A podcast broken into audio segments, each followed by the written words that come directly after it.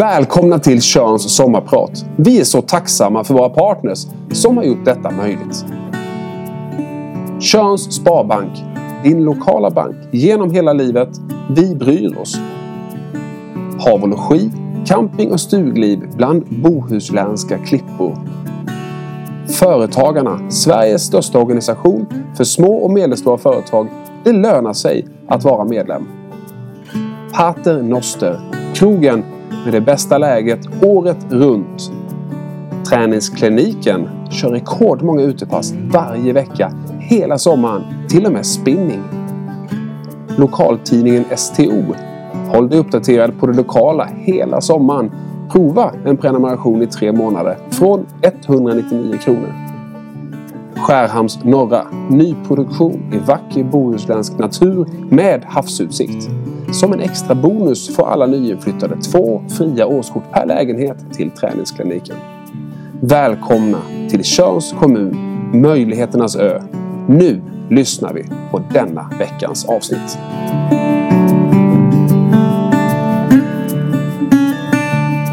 Hej och välkomna till Tjörn sommarpratar. Ännu en vecka med ett fantastiskt samtal om en av alla profilerna på denna fantastiska ö. Idag får jag möjlighet att samtala med Ann-Charlotte Edshage Nordensson. Välkommen hit. Tack. Mår du bra? Ja, det gör jag. Du hade badat morgonen, du har mediterat. Ja, jag har gjort yoga. Yoga. Är det varje morgon så? Ja, varje morgon är det så. Alla dagar på året? Ja.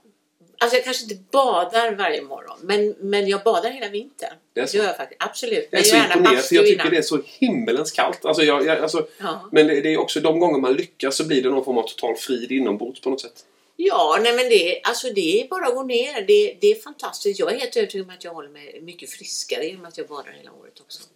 Alltså när jag ska eh, presentera dig, eh, när vi har, vi har haft massa kontakter och sådär. Så, Ja. Socionom, författare, eh, organisationskonsult, livscoach. Mm. Det finns många liksom, epitet eh, Mm. på dig. Känns du trygg i alla dem som jag la upp nu? De fyra? Ja, tycker jag. när jag eh, fortsätter läsa om dig så är det Mm. väldigt mycket. Det är allt ifrån traumaterapi och yoga och mindfulness och gestaltutbildningar och så. Mm. Kan du förstå att det finns de som tänker oj, nu kommer man att prata en del flum i det här och livskraft och reaktioner och alltså eh, Absolut. hur tänker du kring begreppet som hur tänker du kring att människor generellt kanske känner att fan, det där är det något för mig verkligen? Jo, men alltså, jag är ganska van vid det. Mm. Jag är, alltså, när jag är ute och jobbar med grupper och sådana saker så, så, så säger människor ofta flummigt och så vidare. Men sen så brukar de ändra sig när de har sett mig jobba en stund. Så att eh, jag har inga bekymmer med det. Det är ju bara ett sätt att... Alltså, det man inte känner till eh, och inte vet om, eh, det kan ju betraktas som flummigt. Så att säga. Det är ju inte så handfast. Men det är inte handfast. Du, du, du sa förut att vi, det, det, du har ett antal liksom, kunder till företag som, som Ja. du samtalar med som Ja. kanske kommer och sen, ja men nej, jag var inte riktigt redo. Sen kommer tillbaks tio år senare. Nu är jag redo för att prata mer. Ja. Hur, hur, hur, berätta. Nej men det handlar ju ganska mycket om att alltså, det, alltså, jag jobbar ju både med enskilda människor och med grupper och, och, och, och uppdrag och jobbar väldigt nära mina uppdragsgivare också. Så att eh, just det, den situationen som vi pratade om där, det var en, en chef som som var väldigt leverans, hon var duktig flicka, hon var duktig på att leverera, hon var väldigt snabb, väldigt, väldigt, väldigt, väldigt effektiv. Och det var hennes grund. Och när hon kom till mig för tio år sedan så var hon, eh, då kanske hon inte var riktigt redo för att stanna till och reflektera så mycket. För att hon var inte någon om hon inte levererade hela tiden. Eh, däremot eh, så kom hon tio år senare nu och hon har, hon har gått upp i karriären. Och så sa hon, ja nu har jag nog liksom landat lite mer. Och vi pratade om det för jag har gått och funderat på henne. Så det var jättekul att hon ringde igen. Eh, du skrev en uppsats 1980 Ja, som heter Omöjlig på arbetsplats. ja precis. Vad, vad, eh, berätta. Ja, alltså då jobbade jag, gjorde min praktik på Östra sjukhuset hos, då, och då var det så här, då var det en roll som heter personalkonsulent, man omplacerar människor. Så jag kom väldigt nära människor som inte passade in eller det var fel. Och jag tror att redan där väcktes mitt intresse för hur man kunde vilja flytta på människor. Så att en människa var ett problem. Det var inte organisationen, det var inte gruppen, det var inte chefen utan det var en människa som man flyttade. Och eh, eh jag tror att där väcktes intresset att jobba med eh, vad händer med människor i organisationer, vad händer med människor i livet på sådana saker. Och sen har det varit på den vägen i 40 år. Sen gick du in, sen gick du in på HR-sidan. Ja, precis. Eh, alltså Ja. human relations. och Ja. Så. Och, och sen kom du till en punkt, nej här, nu. För jag, Ja. jag, alltså, jag bad definiera några saker som har varit viktiga Ja, händelser i ditt liv. Ja, Och då, då skrev du så här, ja, men när jag till slut kom i en konflikt i mitt, i, i, Ja. mitt i företagande eller mitt, min anställning. ja, Så det håller inte längre. nej. Nu vill jag bli egen företagare. Eh, Det var också en dröm jag hade att Ja. bli egenföretagare. På den tiden var det sådär att jag skulle ha dräkt och dokumentportfölj och jag skulle vara, vara och, och jag skulle åka runt på något sätt. Men framförallt handlar det om att eh, jag hamnade så mycket i konflikt med mig själv när jag, eh, när jag skulle gå ut som HR och berätta hur människor skulle samarbeta, vad de skulle göra och sådana grejer. Och sen så gjorde vi ingenting utav det på vår egen avdelning. Nej. Det fanns, existerade inte. Och då blir jag bara arg. Och det har jag inte tid med. Tror du att det är vanligt att det är så? Ja, det tror jag att det är vanligt att det är så. Jag tror att det är det. Eh, Skomakarens barn. ja, alltså jag har, ju, jag har ju en dotter som jobbar precis samma och hon är ju där också. Så att hon funderar över det. Va? Eh, men, men jag tror att det handlar om... Sen är det ju annorlunda nu för tiden. För, 40, för då för 30 år sedan när jag startade mitt företag så var det inte lika vanligt. Idag har vi helt, en helt annan arbetsmarknad, en helt annan nyfikenhet så att säga. Va? Men då var det ju mer ovanligt. Det är ju jättetidigt på den punkten. Ja, alltså, det alltså, det, för nå- någonstans är det, vi pratade förut om, Mm. men om jag, om jag då som eh, företagare, entreprenör kommer till Mm. det så alltså, jag, jag vill ha någon som hjälper mig och guidar mig alltså, Mm. som person. För refer, reflektion, reaktion och allting. Ja. Så sa du innan, men i början hade jag nog lite fasta teorier som jag jobbade efter. Mm. Idag är det livslångt lärande som Ja. har gett att jag eh, lyssnar och anpassar eh, efter varje eh, Ja. samtalskompis så att säga. Ja. Hur, hur, Och det handlar, det handlar egentligen om att jag är utbildad inom gestaltterapi. ja. Och där är det att du jobbar med det som är i rummet. Ja. Det är liksom grunden i gestaltterapi. Du jobbar med det som är här och nu.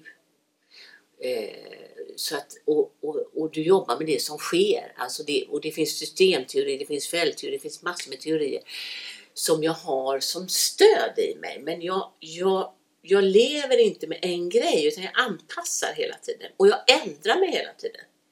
Därför att det händer ju någonting i samtalet med människor eller när jag jobbar med grupper.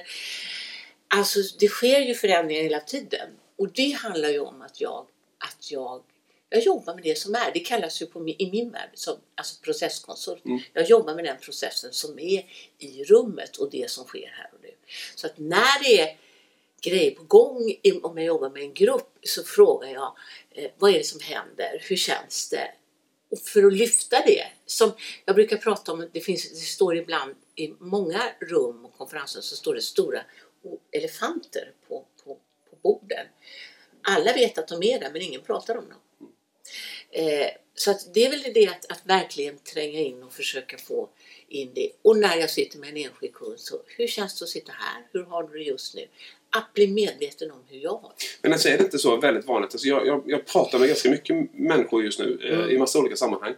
Och nästan alla kommer fram till att samtalet är eh, nyckeln för att reflektera. Alltså Mm. du, du vågar till slut, någon i gruppen Mm. vågar säga de förbjudna orden. Mm. Det står en elefant på bordet. Mm. Eller Mm. eh, jag har det jättejobbigt med mitt barn hemma. Ja. Eller Ja. eh, min fru eh, och jag vi ligger inte med varandra längre. Mm. Eller vad det nu kan vara för någonting.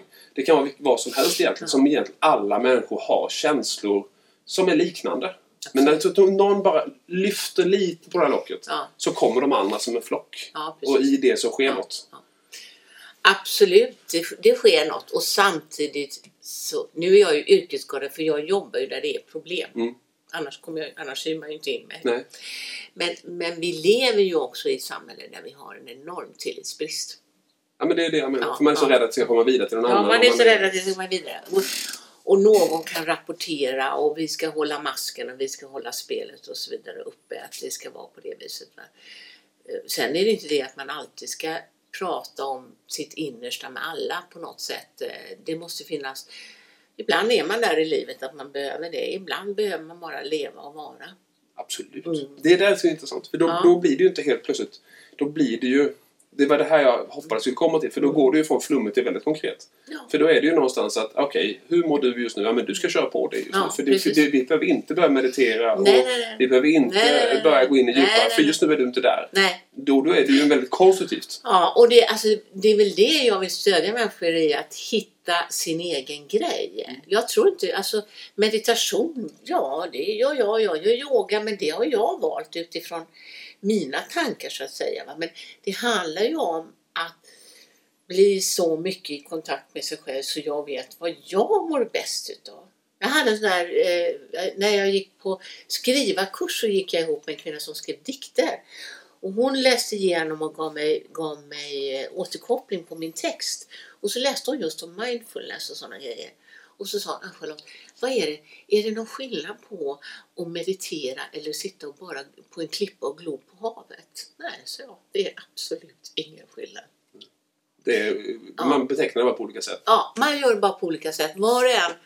Alltså, så det är mer att jag stöttar människor att, att identifiera vad är min grej? Och att jag faktiskt ser till att ha det. För det är väl det som är det stora problemet. Att vi lever ju i ett levererande samhälle. Vi ska leverera, leverera, leverera. Jag, jag måste bara få gå Ja. in, för nu blir jag nyfiken på riktigt. Ja. Eh, alltså, om vi tittar på eh, den situationen vi har varit i de senaste månaderna. I Ja. coronasituationen så hade vi precis i början på corona Ja. så hände någonting som jag har tänkt väldigt mycket på. Ja. Det hände så att eh, någon började köpa toapapper. Ja. Och sen började massa människor köpa toapapper för vi är flockdjur. ja. Och börjar någon, och det Ja. är någon är ledare i den, Ja. så följer flocken efter. Och, och det blir ju någonstans, det är inte så att mm, de flesta människor tänkte nu måste jag köpa massa toapapper. Men det har ju lett till väldigt många människor kontaktat mig och sagt hur kunde jag vara så dum så jag köpte toapapper, jag gjorde bara som alla andra. Mm. Och nästan få en skamkänsla i att man köpte toapapper. Men det enda man gjorde var, jag ser en kris, jag reagerar på någonting, någon ledare gjorde något och sen gjorde hela svenska folket, som är flockdjuret, ungefär samma sak. precis. Allt ifrån det till superentreprenörerna som utnyttjar och tjänar massa pengar på coronan. Ja. Där har vi ju hela spektrat. Ja. Hur leder... Alltså, när vi har gått igenom den krisen vi har, Mm. hur har du reflekterat över den och vad kan folk göra själv liksom, för att ändå på något sätt ta sig ut på andra sidan? Jag tror också att man får respektera eh, människors behov av att kunna göra någonting. Därför att, därför att vi, vi lever ju i ett samhälle där, där det rationella, det logiska, vi ska kontrollera, vi ska ha koll, vi ska veta vad vi ska göra, vi ska planera långt i förväg. Så det blir en enorm omställning för de flesta människor. Och vi har ju liksom våra organisationer, våra företag, allting ska kollas. Allting. Alltså, så att jag tror att det handlar om att kan jag bara göra någonting så kan jag köpa toapapper. Eh, jag hade någon idé om att volym, man behöver, volym, man behöver göra någonting konkret. Så mycket toapapper, mycket pasta ifall det går åt helsike. Och jag tror att det är, det är människans reaktion på att det blir så förbaskat osäkert. Det är ogreppbart. Liksom. Ja, det är ogreppbart och det är fortfarande en problematik som vi längtar efter. För att vi människor behöver veta.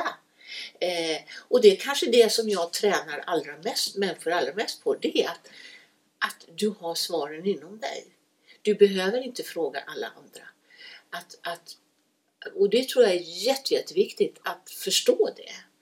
Eh, men, men tyvärr lever vi i en tid där vi, för, som du säger att vi är flockdjur.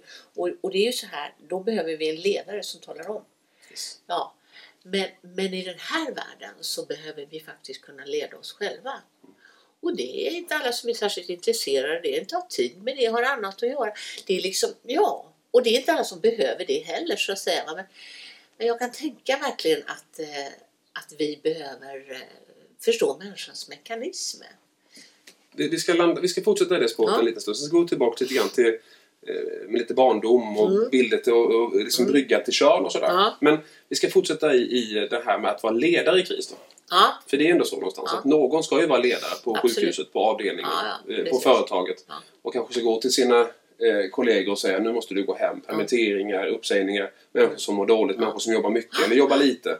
Eh, men de är ju också, alltså ledare i kris, ut, alltså, det, det är ju ganska tufft. Mm. Eh, för man har alla roller. Mm. Eh, hur, hur hjälper du? Hur pratar du där? Hur tänker du där?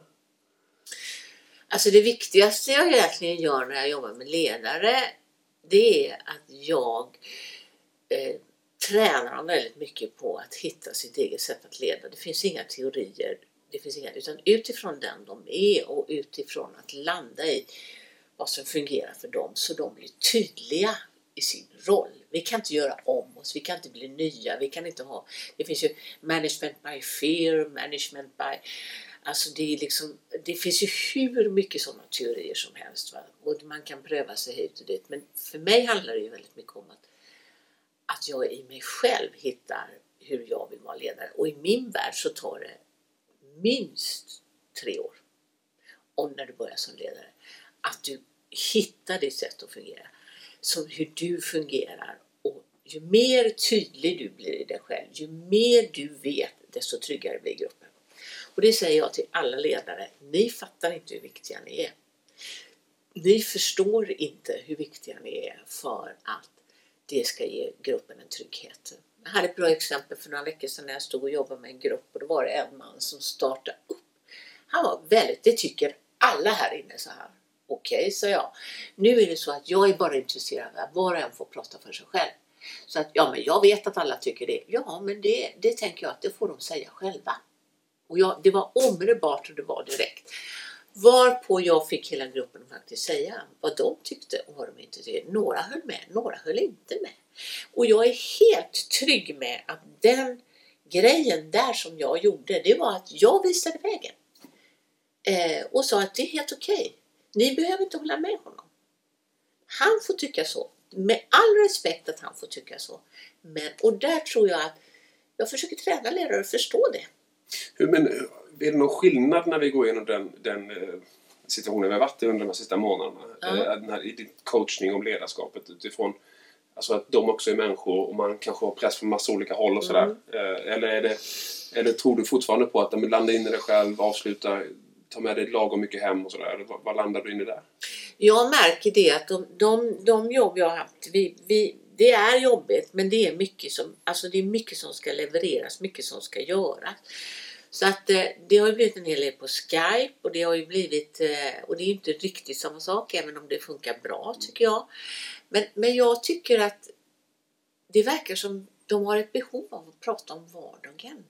Om det som komma skall. Därför de, de, de, det är bara att göra. Så att säga. Men vi pratar väl en del om att inge trygghet eh, och att det är arbetsamt för dem. Att de har, att det är många som är oroliga. Och vi pratar också om olika, olika människor med olika erfarenheter och hur det präglar gruppen också. När det är väldigt oroliga personer som inte vill komma och jobba och inte vill göra det och det. Och jag jobbar del med tandvården och det är ju väldigt speciellt. Ja. Men alltså det du säger egentligen, om jag får försöka tolka ja. dig. Ja, det. Eh, så tänker jag att du säger att eh, strävan i ledarutvecklingen, i utbildningen av människor landar just nu mer i att kanske inte söka nästa löneförhöjning, nästa semester, nästa ledighet, nästa resa. Mm. Utan landa in i eh, njuta av vardagen, mm. hitta glädjen i hemmet, försöka mm. hitta nya vänner. Mm. Eller aktivera kanske gammal vänskap ja. som inte har man har tagit hand om. Mm. Vänskap är väl när man skapar vänner på något sätt. Ja. Alltså, är det, jag, jag tolkar det bakom även det vi pratade innan. Är det, är det så du kan se det? Alltså jag kan väl hoppas att, att, att det här ska lära oss det. Mm. För jag, jag kan säga så här att jag har ju rest en hel del. Jag har gått mycket utbildningar. Jag har varit i Indien, i USA. Och jag, de sista gångerna som jag flög runt eh, så tänkte jag att det är inte rimligt att vi har så mycket folk på flygplatser var jag än är. Det är hur mycket folk som helst. Och då började jag fundera på hur jag kunde börja skala ner. För jag, jag, jag, jag vill inte det längre på något sätt. Va? Så min förhoppning är att vi faktiskt lär oss och förstår hur fantastiskt vi har det på hemmaplan. Vet du, jag intervjuade en nioåring ja. eh, precis i början på corona ja. om barnens syn. För föräldrar ja. pratade ju bara död och TV, ja. allt var ju corona då. Och, och då sa ja. nioåringen till mig så här, ja, jag tror att framtiden kommer bli lugnare. Ja, Det var ganska intressant reflektion jo, men Jag hoppas verkligen det. Jag vet att jag var på, jag var på skrivarkurs nere på Zanzibar. Då ser jag familjer som kommer med barn som är där i tio dagar. Så jag, alltså det här med finn dig själv i Indien eller i Asien. Vi kan finna oss själva här. Det är världens vackraste platser måste Ja, man säga. det är, det är, det är levererar. Nu, och därför kommer vi in på Tjörnspåret igen. Ja, Din koppling till Tjörn. Jag ser så här, barndom, Tjörn, Ja. vägen till havsbad. Tjörnbron ja, är den stora liksom, landmarket för dig. Ja, det är det. Kan inte du berätta för alla fantastiska Tjörnbor och alla som lyssnar på detta var- varför Tjörnbron Är så viktig. är så viktig som landmark för dig? Ja. Eh, det är så här att jag, mina morföräldrar köpte en tomt under kriget när det var oroligt och om man inte kunde bo kvar inne i Göteborg så tänkte mormor att hon behöver köpa en, en tomt där och byggde upp små hus där. Och det var på Stora Askerön. Och den tomten vetter mot Tjörnbron. Så jag har tittat på Tjörnbron i hela mitt liv. Så från det jag föddes till min bror tog över för några år sedan så har jag varit på detta stället och det har varit mitt ställe på jorden. Där har jag hämtat otroligt mycket kraft, mycket återhämtning på många sätt. Och, eh, eh, och det har varit mycket prat om det därför att morfar var sjökapten på Svenska Amerikalinjen och han eh, var också den kapten som var kapten på Stockholm när de krockade med Andiadoria 1956, det året som jag föddes. Eh, och då var jag i tidningen första gången. Sen har det inte blivit så många gånger till. Men, men eh, och han, en gång så la han sig också med, med ett fartyg ute på Askeröfjorden, som det heter utanför Askerö, precis nedanför Tjörnbron. Och eh, eh, då skulle de tömma frysarna. Och det var under kriget det här, när de låg där. Och då bjöd de ut alla öbor eh, att, att äta glass. Det hade man aldrig gjort någonsin. Så man, tog, man fick äta hur mycket glass man ville och sen så fyllde man spannar med glass och så fick man ro som sjutton för man skulle kunna bjuda dem som var i landet. Det är ju fantastiskt. Ja, och den historien gick många år på. Och sen när jag började Det är underbart. Ja, och det, när jag började eh, fundera på att jag ville lämna Göteborg, eh, där jag har bott tidigare, och bo på heltid, så blev det... Då hade jag en väldigt god vän och kollega som bor här i Skärhamn, så jag var här en hel del också. Men det är ju så galet vackert här. Och Det sen- går inte att ta in. Nej, alltså, ni, nej. ni som bor eller lyssnar, titta runt omkring. Det är. Ja, ja, ja. Nej, men det är, det är, jag, jag kan gå upp på Utsiktsberget ovanför mitt hus och bara stå där och titta i alla årstider. Det är helt fantastiskt. Eh, där hade vi liksom Tjörnbron. Fantastiskt. Ja, precis. Du, du har skrivit en bok Ja. som heter En ledarskapskonsults bekännelse underline, om konsten att leda sig själv. Ja. Det var också eh, inte jättevanligt då. Idag finns det ganska mycket teorier. Ja. Självledarskap Ja. och eget Ja. liv och hela det Ja, precis. Eh, hur tänkte du när du skrev den boken? Ja, det var en sån där dröm som jag alltid har haft. Jag ville skriva en bok. Eh, jag har aldrig kunnat anpassa mig till att skriva sådär uppsatser och Oxford engelska och väldigt akademiskt. Jag blir bara irriterad. Så jag vill göra själv. Naturligtvis. Ja, och eh, då, då skrev jag en bok. Eh, och det, det i grunden handlar om att jag tycker att jag, jag har inte gjort annat än utbildat mig. Jag har lagt alla mina pengar på utbildning. Mm. För att jag tycker det är så himla roligt och jag lär mig något nytt hela tiden. Och varje gång det, jag fattar någonting så brukar jag kalla det 12 wow har jag där i boken. Och då är det liksom wow, nu fattar jag. Men sen så försvinner ju det och så blir det ju ett nytt nu hela tiden. Men, så att jag bestämde att jag kände att jag ville metabolisera. Jag ville liksom, vad är det jag har lärt mig? Vad är det jag kan? Vad är det jag vill bidra med? Plus att jag också tänker att vi konsulter, vi jobbar själva. Och så åker vi ut och berättar för alla andra de samarbetar. Jag tycker, ja, det, det är en liten ironisk titel. Därför jag tycker att vi behöver ha insikt i att vi väljer att jobba själva och, och att vi faktiskt, och hur leder jag då mig själv? Och då vill jag dela med mig utav det. För alltså det du säger när du säger metabolisera, du, Ja. jag har ett ord som heter produktifiera. Ja. Du, du tog liksom alla dina teorier du hade till den dagen du ville få ner det så att erbjuda alla den form av synkad kunskap i någon form Ja, av... men jag liksom- tror, ja, det tror jag. Men jag gjorde lika mycket för mig själv. ja. Ja, och det tror jag alltså jag gjorde lika, och det är väl en, är det sättet jag jobbar. Jag prövar ju allt jag lär mig på mig själv innan jag ger det till andra. Men Vilket är det sämsta du har prövat på dig själv? Det måste ju vara så här, det där skulle jag inte ha gjort. Ja, no, nej men jag tycker nog jag, jag vet inte. Nej men det är väl, alltså det är väl det som jag, det som jag eh, hamnar i det sämsta, det är väl när jag jobbar för mycket och, och alltså när min nyfikenhet tar över att jag jobbar för mycket. Men jag tror inte, nej men jag tycker nog inte någonting speciellt. Det här med att du jobbar för mycket, har du sagt några gånger? Ja. Eh, hur, hur, liksom, hur ter sig det för dig? Och, och är det så att du liksom stänger av eller är det liksom... Eh, du har ändå nämnt det några gånger här, men Ja, både precis. innan och under här. Ja, nej men jag, alltså jag, jag tror att det är så här för mig att jag tycker det är så roligt att jobba. Jag tycker det är fantastiskt. Jag brukar säga att jag har världens bästa jobb. För det är en sån ära att få möta alla människor som jag möter och få lära mig och få stödja. Det är helt magiskt skulle jag vilja säga. Att få jobba med det man älskar. Och det finns ju en fara i det. Därför att då fortsätter jag, fortsätter jag, fortsätter jag. Och där har det hänt många gånger i mitt liv att jag missar med återhämtningen. Eh, och därför så yogar jag, därför mediterar jag. Men när jag började meditera, då gjorde jag det. Så då, jag gasade och jag körde för det var så roligt.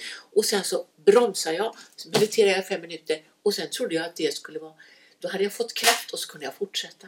Och det är inte riktigt det som det handlar om. Och det skulle man väl kunna säga är ett av de sämre delarna. Att jag använder det som att snabb återhämtning för att kunna göra mer. Och det är inte så det funkar. Men det är lite som att man blåser upp en ballong. Man blåser in luft och så blir Ja. ballongen Ja. större, bara större, större. Och sen till slut någonstans så bara... Ja. Ja, men du måste ju låta luften komma ur ibland Ja, för att kunna bygga upp den igen. Och sen alltså det här med återhämtning, sen är jag bra på återhämtning också. Jag åker ju varje år iväg på retreat. I år ska vi köra den på nätet. Mm. Så sju dagars meditation med sju timmar om dagen och tystnad. Folk blir ju livrädda när jag säger det. Jag brukar berätta om det nere i bastun. Mm. Och de säger "Mm, inte riktigt, riktigt. Ja, men, då, Nej. men det är ditt sätt Ja. att förmodligen Ja. landa in Ja. allting så att du sorterar in Ja. för att kunna ge mer konkret. Ja. Jag, jag brukar ibland när man, när man pratar med, med människor som... Eh, när, jag, när jag pratar med personer som jag tycker om och som jag liksom eh, ser har en förmåga som andra inte alltid har. Mm. Så blir det någonstans så att man samlar på sig liksom någon form av tydliga kartbilder över hur allting är och sen ska man bara hitta en period för att på ett enkelt och pedagogiskt sätt förklara det för andra så att de ser samma sak. Mm. Och då behöver man ju återhämtning. Någon form för att få allting att falla in på rätt. Och, Alltså jag tror inte, jag, stress tror inte jag är det, det farliga i vårt samhälle utan det är återhämtning som vi missar. Mm. Och det ser jag ju som ett jätteproblem. Jag läste det här Anders Hansens bok om skärmhjärnan. Och jag tänkte just det att han har fångat det jättebra. Därför att vi, vi, vi alltså rent biologiskt så, så har vi ju liksom valt bort i våra liv att faktiskt sitta och glo på havet eller sitta och prata. Vi har våra telefoner som vi hela tiden har kontakt med. Det är ju vår bästa vän. Jag har ju faktiskt provat det. När jag har haft ledningsgruppsutveckling så har jag gått med en korg och samlat in Mm. alla mobiltelefoner. Du ska se hur, svårt Nej, men det är fruktansvärt. Ja. Jag har gjort det själv. Alltså, blivit Ja, utsatt för det. Och det även om jag är tycker ju- det börjar bli bättre nu. Ja. Det, blir ju, alltså det, det har ju svängt lite grann. Men, men, eh, och det är ju en jätteproblematik det här med att vi är ständigt uppkopplade. Du sa förut till mig att eh, sociala medier är... Eh, eh, det sa du inte, men man kunde tolka det som att det är djävulens påfund. Liksom, att det, det blir, man vill visa upp en sån bild Ja. hela tiden. Man har ett showcase, men så här är jag, så här är jag. Ja, ja. Och sen så vet man att nej, men det kanske inte var så där perfekt Nej. någonstans. Och istället för att samtala så väljer man att fortsätta den fasaden. Hur tänkte du då? Jag tänker att det är en, alltså jämförelseträsket kallar jag det. Mm. Eh, därför, att, eh, därför att väldigt många människor vill vara lyckade. Väldigt många människor vill bli lyckliga och vi lever i en föreställningsvärld att om jag, om jag går ner till Ceylon, vädret blir bättre, jag får ett nytt kök och jag träffar en rätte så kommer jag bli lycklig och så förblir vi det tills vi dör. Och det är ju den största missuppfattningen om våra liv. Där sitter inte någon lycka överhuvudtaget. Och för mig innebär sociala medier att vi ständigt blir matade med bilder av vad andra gör. Och den upplevelsen att jag har det inte så, här sitter jag och är lite smådeppig och tycker livet är ganska jobbigt, eh, gör att vi pressar oss själva otroligt hårt. Och jag kan nog leva med det, men jag tänker att för den yngre generationen så är det jättetufft att leva upp till alla de här kraven. Sen finns det ju olika, det finns ju egentligen en typ av människor som säger nej det här går jag inte med på. Eh, eller, eller yngre människor. Eh, och sen finns det de som försöker leva upp till alla de här kraven och stressar ihjäl sig och ska leverera och hålla på. Så det finns verkligen, och, och det är liksom, det är precis som det är i vårt samhälle. Det är liksom svartvitt, rätt, fel. Alltså vi lever ju i ett väldigt polariserat samhälle. du som eh, trycker på reaktion och process hela tiden. Jag tänkte vi ska komma in här nu. Mm. Eh, det blir ju tuffare om du är 22. Ja. Eh, för att processa och rea- reagera när du är 22 är Ja. en, nästan utopi. Och jag, återigen när jag pratar med kollegor till dig så är Ja. det mycket yngre människor som just nu mår ganska dåligt. Ja, det är jag. Många Eh, 40-åringar. Ja, och yngre än så till och med. Ja, och som, som liksom faktiskt... Eh, det blir gigantiskt Ja, flöde. de har för många valmöjligheter. Alltså det är för lite styrning på något sätt ja, i sig precis. Eh, kan, hur tidigt kan man börja jobba med centrala processer? Trust the process. Go slow to go fast. You teach what you need to learn. Det finns ju massa sådana här ja. som du har skapat. Ja, Som, som jag tänker du ska få prata kring. ja. Du menar hur tidigt man kan nå Mm. människor? Ja, det finns, en, det finns en gyllene regel och det är att du måste vilja själv förändra dig. Eh, vill du inte det så, så tror du inte på det jag säger så har jag inte en chans. Det finns ingen i världen som kan göra någonting åt det. Eh, jag kan fullt till fullo respektera unga människor som inte vet vad de ska göra. Jag brukar ofta sagt till mina egna barn som är vuxna nu att, att, eh, att ja, det har hänt massor med förvärliga saker. Jag dog inte en enda gång. Eh, och det har gått bra. Men, men det är ju att tröska sig igenom de här svårigheterna. Men jag tycker unga människor, det är en form av meningslöshet. För vad ska, de, vad ska de tro på? Och hur ser världen ut? Och vad har vår generation lämnat efteråt? dem på det sättet? Så att, jag vet inte hur tidigt. Jag, det handlar nog mer om nyfikenhet eh, och, och sådana saker. Eh, det kan vara väldigt mycket unga kloka människor som ifrågasätter livet och funderar tillsammans. Och, eh, eh, men, men goda samtal. Det jag vet är att vi generationsmässigt behöver lära oss vara nyfikna på varandra. Så samtal mellan generationer, Ja. våga samtala Ja. mellan varandra om saker som inte är standard. Absolut. Nej men vi är behöver vi tillbaka liksom... där. Vi får ja, tillbaka samtalet igen då. Ja, samtalet är jätteviktigt, kommunikation är jätteviktigt. Men att vi är uppriktigt nyfikna. När man pratar om det här med, vi, vi, min generation är ju digitala invandrare. Mina barnbarn är ju digitala medborgare. Mm. Det är ju ingen diskussion. De går ju och snor min iPad när jag och, och, och tar sig in och kommer ihåg och använder den och sådana saker. Sex år. Ja, nästan sju år. Viktigt. Ja, det är viktigt. Det är väldigt Det är viktigt. jätteviktigt. Så för mig handlar det nog mycket om att vi möts, att vi samtalar, att vi är nyfikna på varandra. Nyfikenhet kommer man väldigt långt med. Vi har så lätt att döma och vi tror att vi vet. Om det är något livet har lärt mig. Det finns så mycket inom varje människa. Och det finns så många förklaringar till att det är någon som är sur och grinig och arg. Det handlar inte om att de är just sura och griniga. Det kan handla om en massa andra saker. Och om de får frågan, jag skulle nog vilja säga samtalet, men jag tror det ännu viktigare är att lyssna. Mm. Att lyssna på varandra och ställa följdfrågor. Det har vi aldrig tid med i vårt samhälle. Jag själv har problem med det ibland när jag är väldigt koncentrerad.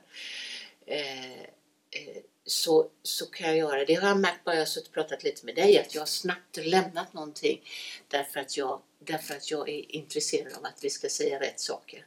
Ja, och rätt saker är ju det du säger. Ja, jo, jo, jo, visst. Ja. Jag, jag, jag är med och det är också en sån Ja. här, jag tror att alla, alla någonstans känner, inte speciellt om vi sitter och spelar in Nej, och, och, nej. vi, och vi har ett samtal. Och, och, men jag tycker fortfarande att, att samtal, det ingår i att, att lyssna. Eh, Det Mm. var någon som sa, promenaden är den enklaste vägen till ett ganska bra samtal. Mm. För det är väldigt sällan man går och tar upp telefonen och kollar Facebook när man är ute och går. ja, precis. Eh, Ja, ja. Var någon klok människa Ja, som sa. ja. Promenaden är den enklaste vägen till Promenaden ett är samtal. bra. Ja, alltså det överhuvudtaget. Sen, vi, det diskuterar vi nere i vår bastu här mycket, ganska mycket på vintrarna. Så, så, så, så har vi Jag skulle vilja vara med i den här Ja, bastun. det, det Alltså nedrans vad kul det verkar ha. Ja, och men det- intressant. Men det, är- det, vi pratar om det. Vi har infört en dag med tyst bastu. Det är så. Ja, och det, var, det initiativet kom från några av oss som fortfarande jobbar mycket. De som inte jobbar eller som är pensionärer, de, och då sätter vi på musik. Och så sitter vi tillsammans. Vad har ni för musik då? Vi har ofta, jag har gjort en lista Ja. eh, med ganska lugn musik, men varierande musik. Men att vi faktiskt kan sitta tillsammans, märka hur det känns att vara i bastun, gå ut och bada i vinterkvällen och sen komma tillbaka och bara vara med sig själv ihop med andra. Eh, och en, del, en del tycker det är jättejobbigt och det tyckte ju några är superflummigt. Ja. Men då behöver de ju inte komma den kvällen. Därför, sen kan jag ju också förstå att för många som, som är ensamma, inte iväg och jobbar och pratar hela tiden som jag gör på dagarna, så är det ju helt fantastiskt att få möta människor och skvallra lite. Och jag har lärt mig mycket om skärmar, det kan jag tala om. Ja, som sagt, jag skulle gärna vilja vara med. Ja. Ehm, Ja. Men du, Ann-Charlotte. Eh, flytten till Tjörn 2012. Ja, Det var någonting som verkligen gjorde skillnad för dig. ja det var det. det, var det. Berätta. Ja, men det handlade ju om att jag faktiskt på ett, på ett sätt lämnade Stora Askeran. Och så flyttade jag ut hit själv. Därför att jag hade, det, för mig var det så viktigt. Jag jobbade så mycket, jag reste så mycket, jag höll på. Jag behövde en plats där jag kunde vila. Och så hittade jag mitt lilla hus i Skärhamn. Och sen har jag efterhand renoverat det och gjort det till mitt ställe. Det är inte vackert, men det är min plats på jorden. Och det har varit en avgörande betydelse för mig att jag verkligen kan leda mig själv eh, och jag kan, jag kan renovera ett hus med hjälp av väldigt duktiga snickare givetvis. Jag kan fixa och jag kan skapa en plats där jag får återhämtning. Och, och det eh, och det är så galet vackert här. Och jag har ju faktiskt, och jag har till och med byggt en reflektionskub på mitt hus. Vad är en reflektionskub för Jo, något? då är det så här förstår du, att mitt hus är fyrkantigt, ganska tråkigt. Och så kände jag att nej, men jag behöver göra någonting. Och då, då, då, då var det så att arkitekten sa, ja men det är så fyrkantigt så vi gör en liten fyrkant till. Och i den fyrkanten så byggde jag ut och där får det bara plats en länsfåtölj. Och där sitter jag och tittar rakt ut över havet. Och i april och i september så ser jag solen gå ner i havet där. Och det är helt magiskt. När brasan brinner och så vidare. Nej, men du behöver inte, det är ju helt underbart. Ja, och där, den kuben är till för, det är min lilla plats där jag ska sitta. Den byggde jag för några år sedan. Så 2012, någonstans, eh, du skrev fann jag mitt sanna jag. Ja, Eh, Det är ganska starka ord efter Ja. någon som har levt så mycket som du har gjort så att ja, säga. ja. Nej, men jag tror att det, alltså kopplingen till naturen, eh, att havet är ju, alltså havet är ju mitt, ja, det är därför jag badar i det, det är därför, för havet är mitt livselixir. Jag är ingen skogsmänniska på det sättet. Så att för mig, var, för mig är det helt magiskt. Och du vet, vet vad det bästa var? Nej. Det var att när jag köpte huset så växte det en massa träd. Och då skrev jag till kommunen och frågade om de skulle kunna ta ner de träden. Därför att jag upptäckte, jag köpte, jag tog, tog över i augusti, när, trä, när löven föll så tänkte jag, men gud man ser ju havet härifrån. Och då frågade jag kommunen om de kunde ta ner dem och då gjorde de det. Bara Det är sant. Kan du fatta? Tjörns kommun levererade än en gång kan man Ja, säga. det skulle jag vilja påstå. Det, Och- det sa jag många gånger. Jag tyckte det var helt fantastiskt. Och någonstans där så från barndomens Tjörnbron Ja. och eh, hela den biten så landade du in liksom Ja. på, i Skärhamn och, Och nu hitt- och hittade din ja, liksom, plats på jorden. Och förut har jag haft en liten lägenhet som jag kunde bo i då och då i Göteborg. Men det har jag slutat med nu. Nu behöver jag komma hem. Häftigt alltså. Ja, och jag är hemma. Häftigt, Mm. häftigt, häftigt. Ehm, processer. Trust the process. Trust the process. Go slow go, to go fast. Ja. You teach what you need to learn. Mm. Jag kommer tillbaka dit igen. Jag har inte fått svar riktigt. Va, va, va, hur tänker du kring de här olika begreppen som du liksom har skapat som, som en del av din jag, jag, jag har låtit mig inspireras, ska jag säga. För det är inte jag som har kommit på Nej. de här. Skulle Men du har valt ut dem? Jag har valt ut dem. Mm. Alltså go slow to go fast. Alltså, det, alltså gå sakta för att det ska gå fort. Vi är ju väldigt leverans... Eh, vi vill ju alltid leverera. Vi lever i en tid där vi ska leverera, vi ska skörda, vi ska få resultat hela tiden. Det duger inte annars. Så att för mig är det att våga gå långsamt fram. Både när det gäller dig själv och när det gäller när jag jobbar med grupper och organisationer. För att det ska gå fort. Ta tid och ta reda på varför du är där. Vi vill väldigt, väldigt, väldigt ofta börja tala om hur vi ska lösa det och hur vi ska göra det och presentera lösningar. Förstår vi inte varför, vad syftet är med vad vi ska där, vad visionen är, vilka som ska bli inblandade. Det måste vi börja våga prata om innan vi börjar prata om hur vi ska göra det. När alla i en grupp förstår det så går det jättefort. Och och diskutera hur man ska Är det här tillbaka till organisationskonsultsdelen där man satte en vision som fick ta tid för att sen ganska enkelt hitta strategierna Ja. för nå visionen för att sen applicera handlingsplanen Ja, till sen- efterhand. För då, då faller allt på plats. Liksom. Ja. ja, det faller på plats. Men jag skulle vilja säga att det, det är inte bara visioner utan det är framförallt syftet. Ja. Syftet med vad ska vi göra i det här projektet? Eller vad ska vi göra i den här gruppen? Eller vad är vi här för? Det måste vi alltid ställa oss den frågan. Och det måste, vi måste våga ge det tid. Spännande. Det är ett jättestort problem som vi har. Vi är så, vi behöver bara leverera, leverera, leverera. Det finns, man kan använda sig av metaforen att titta på det här med årstider. Och årstider så är det så här. Våren som vi har precis bakom oss. Då, då sår vi, då sätter vi ner i frön och det börjar växa lite smått. Vi gör olika saker. Det börjar spricka. Sen kommer sommaren, då är det full aktivitet. Precis som det är ute nu. Det är full aktivitet, det händer massor med saker. Och det sker en massa saker. Och sen så småningom när vi går in i hösten så, så, så ska vi skörda. Då ska vi fira, då ska vi se vad vi har åstadkommit, då vet vi vad vi ska göra. Och sen kommer vintern. Och när vintern kommer så ska vi vila. Och det är likadant när det gäller projekt. Men vi lever i en värld där vi ska skörda hela tiden. Är du med? Ja, absolut. Jag är jättes- Ja, ja, jättebra liknelse. Ja, det är jättebra liknelse. Jag tycker den är så bra. Och jag tänker, bara en sån grej som jag tänkte på. Jag läste en spännande bok om eh, bara det. Varför har vi semester på sommaren? Vi skulle egentligen behöva vara lite lediga och ta det lite lugnt på vintern. För det är mörkt. Och vi går upp klockan sex och vi åker hit och dit. Och, Så det, är, och det är ju Ja. många som lider av Ja. solbrist på vintern. Ja, precis. Och Mm. det, det, alltså vår rytmen på det sättet. Så det är go slow to go fast. Fantastiskt. You teach what you need to learn. Ja, det är min stora devis. Mm, jag har förstått Ja, det. ja. Det är så här att för mig är det min medvetenhet när jag jobbar med människor. Det är att där jag är, det är gärna det som jag står och berättar om. När jag står och föreläser eller när jag, när jag pratar med en klient eller när jag jobbar med grupper. Där, det är det som blir ofta temat. Och den medvetenheten är otroligt viktig.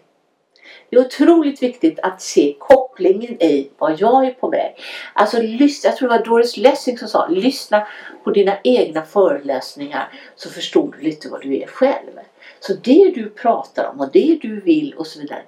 Eh, eh, om, du, om du och det du gärna berättar för andra det handlar mycket om dig själv.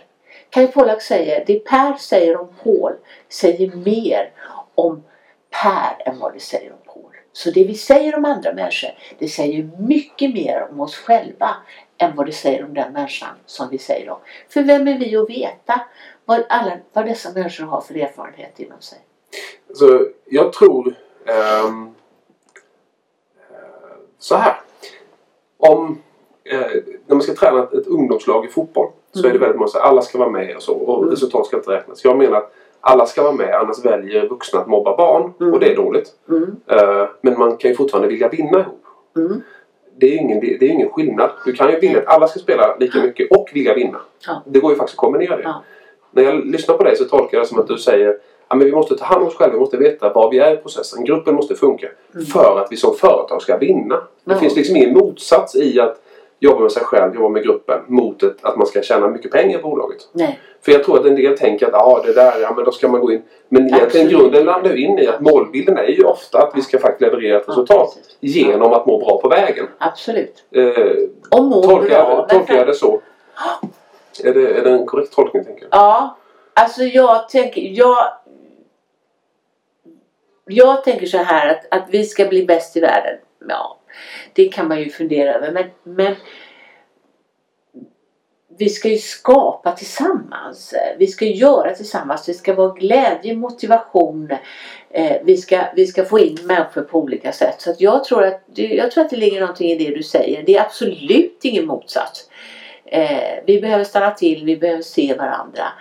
Eh, det är då vi åstadkommer någonting och det är jättemånga företag som tänker så idag. Ja, Sen är det inte bara det att man ska ha roligt på jobbet utan man ska, man ska känna, jag brukar säga så här. På jobbet så ska vi också få ägna oss åt det vi är där för. Vi ska få jobba, om du jobbar eh, på, eh, med tandläkeri till exempel, vi som var mitt sista jobb när jag jobbade med tandläkare och, och sådär. Då ska du få utvecklas odontologiskt. Då ska du bli duktig på det. Det är inte bara arbetskamrater och det. Men vi är ganska ensamma i världen. Många är ensamma. Så därför så blir jobbet så viktigt på det sättet. Så det gäller att hitta en bra balans i det. Det gäller att hitta en balans i, för då presterar vi, då gör vi bra grejer tillsammans och då gläds vi tillsammans. Och då tjänar vi också pengar tillsammans. Jag tyckte det var fantastiska ord som sammanfattar eh, det här sommarpratet. Mm. Eller vad tycker du? Ja, Var det inte så? Alltså någonstans gläds vi tillsammans, har vi kul tillsammans och vi mår bra som människor. Ja. Då blir resultatet både privat och på jobbet faktiskt kanske lite ja, bättre. Ja. Eh, jag har eh, fått samtala med dig första gången för mig. Jag vill samtala med dig igen. Mm. Eh, det var väldigt, väldigt spännande. Eh, det blir väldigt konkret om man vågar lita på den man pratar med. Mm. Tack så hemskt mycket Mm. Ann-Charlotte Edshagen Nordensson för att du var här i Köns sommarpratare den här veckan. Tack. Tack!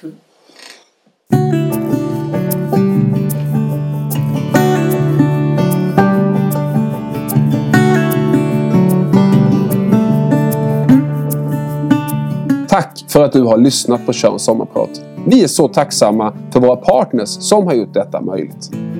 Tjörns Sparbank, din lokala bank, genom hela livet. Vi bryr oss. Hav och logi, camping och stugliv bland bohuslänska klippor. Företagarna, Sveriges största organisation för små och medelstora företag. Det lönar sig att vara medlem. Pater Noster, krogen med bästa läget året runt. Träningskliniken kör rekordmånga utepass varje vecka hela sommaren, till och med spinning. Lokaltidningen STO. Håll dig uppdaterad på det lokala hela sommaren. Prova en prenumeration i tre månader från 199 kronor. Skärhamns norra. Nyproduktion i vacker bohuslänsk natur med havsutsikt. Som en extra bonus får alla nyinflyttade två fria årskort per lägenhet till träningskliniken. Tack för att du lyssnade på Tjörns sommarprat. Välkomna till Tjörns kommun. Möjligheternas ö.